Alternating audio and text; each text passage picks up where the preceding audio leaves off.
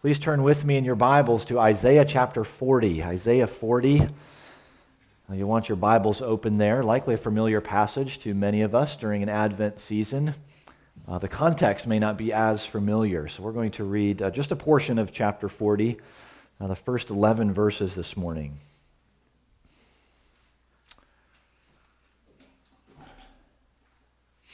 Here's the word of the prophet Isaiah. Comfort, comfort my people, says your God. Speak tenderly to Jerusalem and cry to her that her warfare is ended, that her iniquity is pardoned, that she has received from the Lord's hand double for all her sins. A voice cries, In the wilderness, prepare the way of the Lord, make straight in the desert a highway for our God. Every valley shall be lifted up, and every mountain and hill be made low the uneven ground shall become level, and the rough places a plain. And the glory of the Lord shall be revealed, and all flesh shall see it together, for the mouth of the Lord has spoken. A voice says, Cry. And I said, What shall I cry? All flesh is grass, and all its beauty is like the flower of the field.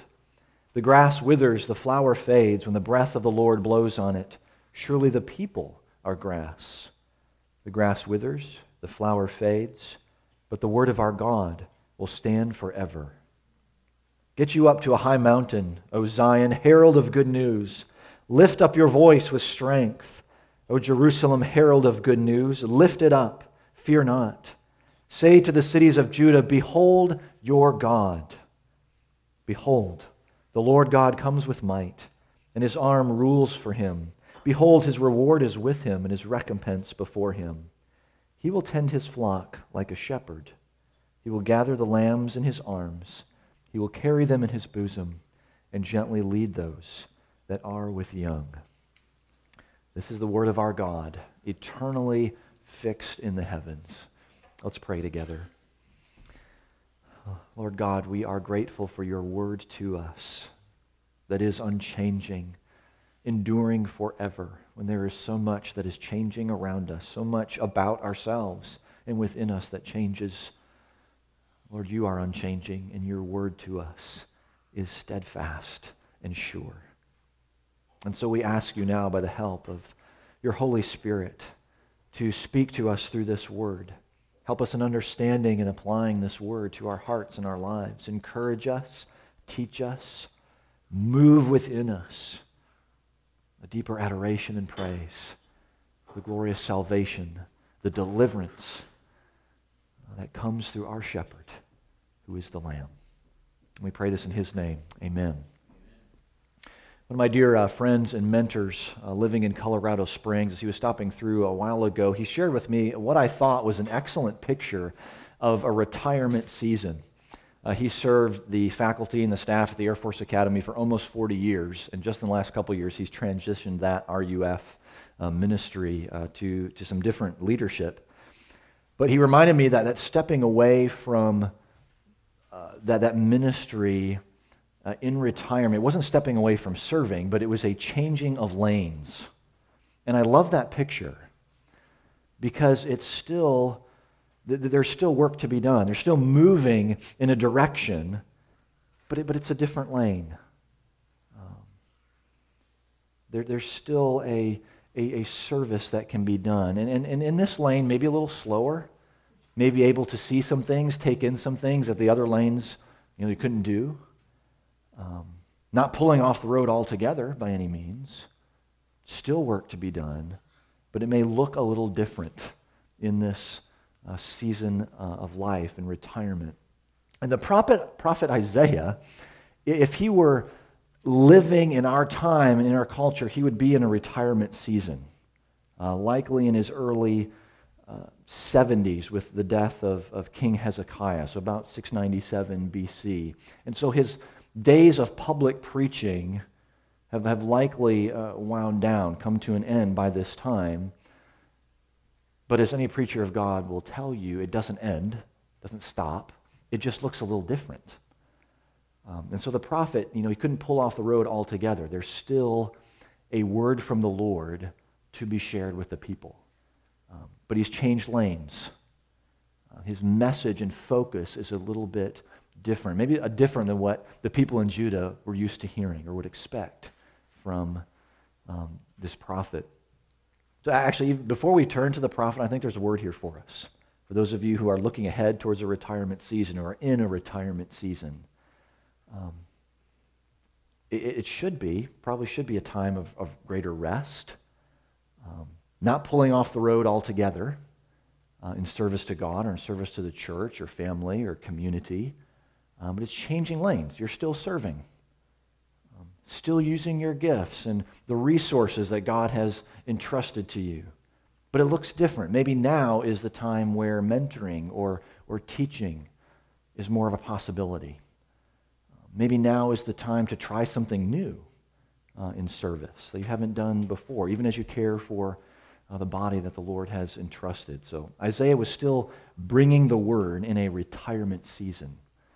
Um, but the whispers here that we've been listening to from Isaiah, they're turning into cries. It's not a, unique message you know, of restoration for the people. They've heard this, but the comfort still seems very abrupt. Um, and so I want us to listen to the voices, three voices in response to this passage. Um, composer George Frederick Handel, um, not a very likable guy, not a very friendly man from what we understand, from what history tells us. Um, in fact, his friends gave him the name the Great Bear. How would you like that for a name? Kind of a hot tempered um, composer. He wrote many different operas, but as he went into the 1740s, um, his health was starting to fail. Um, financially, he was in very difficult, bankrupt had not been, been writing very much, really thought his career had come to an end as a composer. And then he was asked by a group in Ireland if he would come and direct one of uh, his operas that he had written. Well, instead of doing that, he decided he was going to write something new. Um, he was a, a deeply religious man. And so he sat down to compose this oratorio, and his friends said he hardly ate, he hardly slept. He went about this work as if divinely inspired. And so, in less than 25 days, um, he had put together what we know of as the Messiah. Um, quotes 14 different books or letters from the Bible. And it was, uh, when it premiered in 1742, it was, it was declared a masterpiece from the moment that it uh, premiered. And when he was 74 years old, Handel was conducting the Messiah when he collapsed and ended up dying a few days after that. Um, masterwork by a master composer, and it starts right here. It starts in Isaiah 40. A word of comfort from the Lord to his people. The people are going to be exiled to Babylon. The Lord's going to allow that disaster in their lives, but he's not going to abandon them. They're going to return to their true home, to the place where uh, God dwells with them in his temple. So, Jerusalem, Jerusalem and the people are really uh, synonymous terms here. God hears the cries of his people just as he heard their cries in the land of Egypt. Um, he comforts them. And in doing so, he's inviting them to respond. So, even though they have not kept covenant, he, he has kept them in his grasp. And up to this point, you know, coming out of chapter 39, the people are hearing the prophet, but they're not really listening. And he speaks to, to Hezekiah Hezekiah, your house, your family is going to be carried off to Babylon. And the response is, oh, okay, well, at least that's not my problem. I don't have to worry about that. That's out there.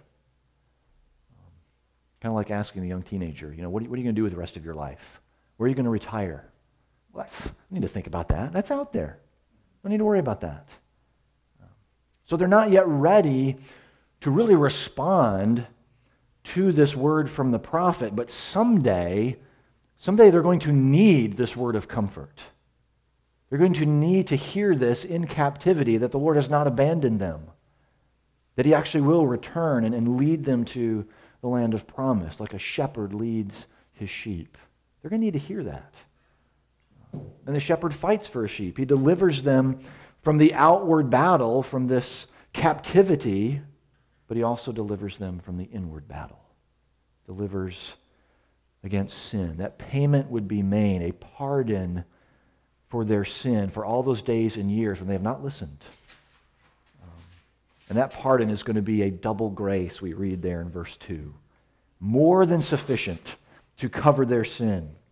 And we don't hear it here, but that, that covering, that payment, comes through a suffering servant that Isaiah speaks of a little later in this, in this big section of his prophecy. Um, so, what are we hearing from this voice, this voice of the Lord? There is a real and legitimate comfort for God's people in duress. Have, you, uh, have you felt under duress at all lately? I know I have. Um, wondering how things are going to really play out. Maybe it's with your health, your family, travel plans, Christmas plans. The Lord is all too familiar with our duress in captivity. Uh, but there is a comfort. Um, those things are not going to last. He claims victory over, over our sin and those who sin against us. And that, that in itself, that, that forgiveness, it, it's almost it's shocking. It's abrupt. It is right here. It's just comfort, comfort my people. For their, their iniquity will be pardoned. I think, what? How did that happen? Um, how can that even be?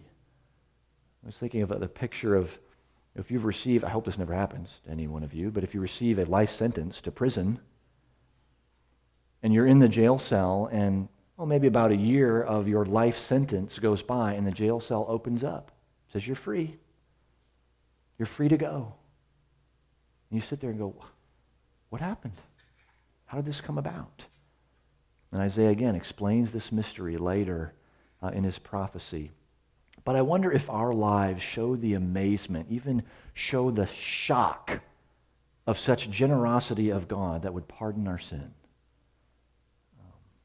Because it can start to sound sort of old hat.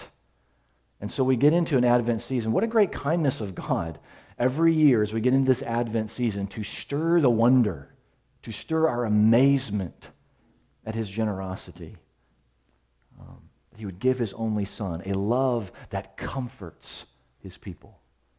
Um, so when God's people are, are in duress, you know, when we're struggling, um, typically, you know, we, we don't need the, the simple platitudes like, well, you know, such is life, or it was meant to be. I mean, we understand the sentiment behind those things, but we need a comfort. We need a hope that is, I mean, fixed it's from the very voice of God himself.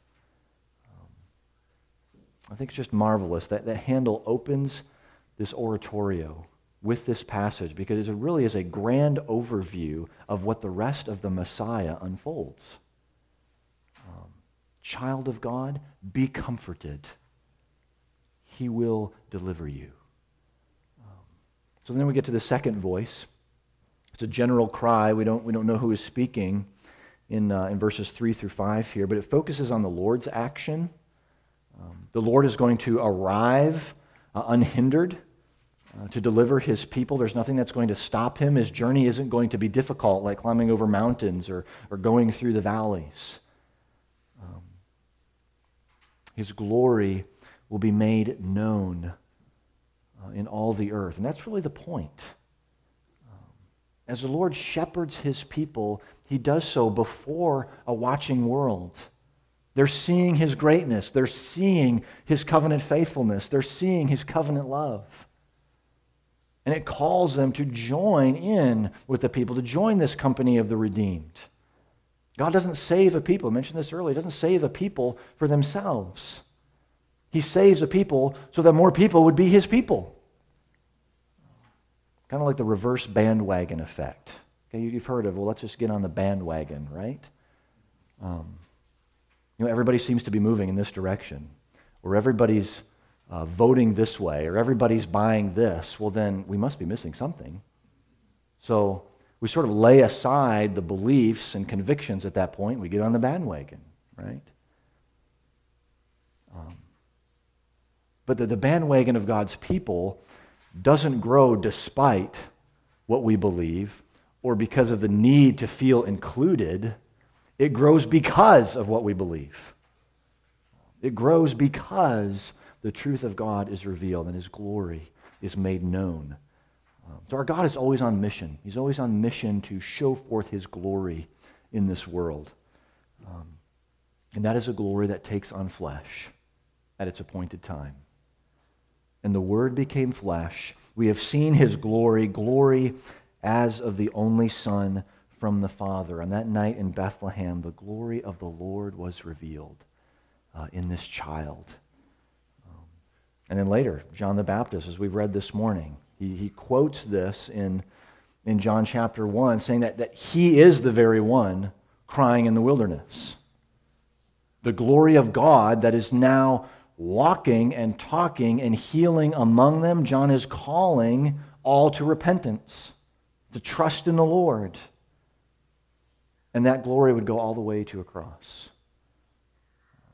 That more would see that the shepherd of God's people is also the lamb. As I think about the word of Isaiah here, this message and, and where the prophet is in his life, you know, Isaiah never, he, he never saw this unfold. He did not see the people delivered from Babylon. Uh, most histories will actually support that the prophet Isaiah was sawn in two under the reign of King Manasseh. And yet he could cling to the comfort of these words in his own suffering. But he doesn't see the exodus from Babylon, doesn't see the fruit of his message, if you will. And I think that's often true for us. Um, we may not often see the result of our own labors or see lives actually changed because of our words or our actions. And yet, suffering seems so acute for us. Why? If the world hates you, know that it hated me first, Jesus says. Know that I suffered and had no place to lay my head in this world. Disciples of Jesus will follow the shepherd. He is also the lamb. So there's another voice, verses 6 through 8. Uh, some believe here that this, this may be the prophet's recommissioning. Remember in chapter 6, he responds to the Lord's voice Here am I, send me. And now, here in, in the cry of verse 6, it may be, we don't know for sure, it may be Isaiah who says, What shall I cry? All flesh is grass, all its beauty like the flower of the field. The grass withers, the flower fades. You know, did we just step back into Ecclesiastes for a second? Kind of feels that way. Um, so transient is the grass. That's how people are described. Uh, there seems to be a little bit more here than just you know our physical lives and how quickly you know they pass. Um, there, there's there's an obedience, a beauty here that is also short-lived, like a beauty of the flower. Even as God's people, we, we wither, we're fragile, we soon meet uh, death, but not so the very word of God. God's word stands forever. All that God's word says, everything it says about his actions, all that it says about his character, all that it says about his promises stand forever. In that language, it actually points to a, a stability. I mean, you can, you can put your whole weight, whoa, you can put your whole weight on God's word, not like this podium, which might fall over. Um, God's word doesn't. It's stable, it's fixed.